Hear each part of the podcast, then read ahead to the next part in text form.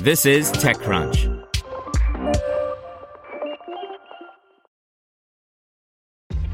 This episode is brought to you by ShipStation.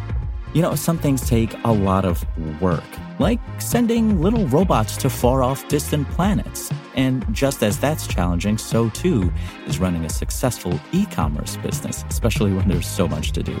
So I want to introduce you all to ShipStation. Now, I love using ShipStation because of its easy to use dashboard, which makes managing orders and printing labels a breeze and super smooth. Oh, and the customer service is just out of this world. It's exactly what you need to help grow your business. Sign up for your free 60-day trial at shipstation.com slash technews. That's shipstation.com slash technews. Today's briefing is brought to you by NetSuite by Oracle, the world's number one cloud business system.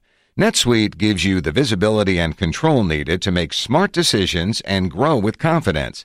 Save time and money and gain agility and scale by managing your company's finances in one place in real time from your desktop or phone. Start today. Right now, NetSuite is offering valuable insights with a free guide, seven key strategies to grow your profits at netsuite.com slash crunch. Get your free guide at netsuite.com slash crunch. Rocket Lab readies parachute tests for its rocket recovery and reuse program by Darrell Etherington. Rocket Lab is proceeding as planned with its efforts to recover and reuse spent rocket boosters from its Electron launch vehicle, and it's completed its first prototype parachute for use in the recovery process. Rocket Lab CEO Peter Beck announced last year that it would be aiming for reusability with the first stage of its rocket, using a system that includes the booster re-entering Earth's atmosphere and then deploying a parachute to slow its descent so that it can be caught mid-air by a helicopter and returned to land. Already, Rocket Lab has made good progress on its plan, with two tests under its belt of the guided reentry part of the process, including a launch in early December 2019 and one just last week. Now, Beck said on Twitter that the company is ready to move on to stage two, which is developing the parachute system that will deploy once the rocket has completed reentry to slow its rate of descent. Rocket Lab's first parachute prototype is ready, Beck says, and the company will start testing it using low altitude drops, as well as testing the capture process beginning next week.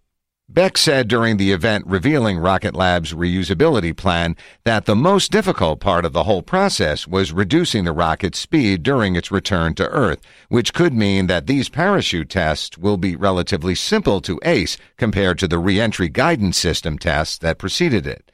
Then it'll be a matter of integrating the two systems so that the returning rocket can slow itself enough just through orientation. It's not firing any retro rockets in Earth's atmosphere to control its descent like SpaceX's Falcon 9 booster to enable the parachute to take it the rest of the way.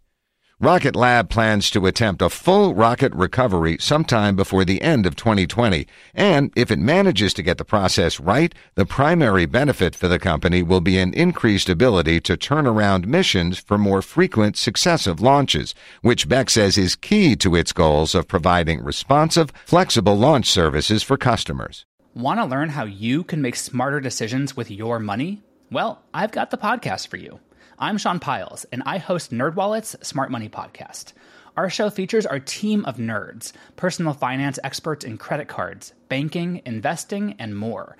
And they'll help you make the most of your money while cutting through the clutter and misinformation in today's world of personal finance. You'll get clarity on strategies to help you build your wealth, invest wisely, shop for financial products, and plan for major life events. Listen to NerdWallet's Smart Money Podcast wherever you get your podcasts.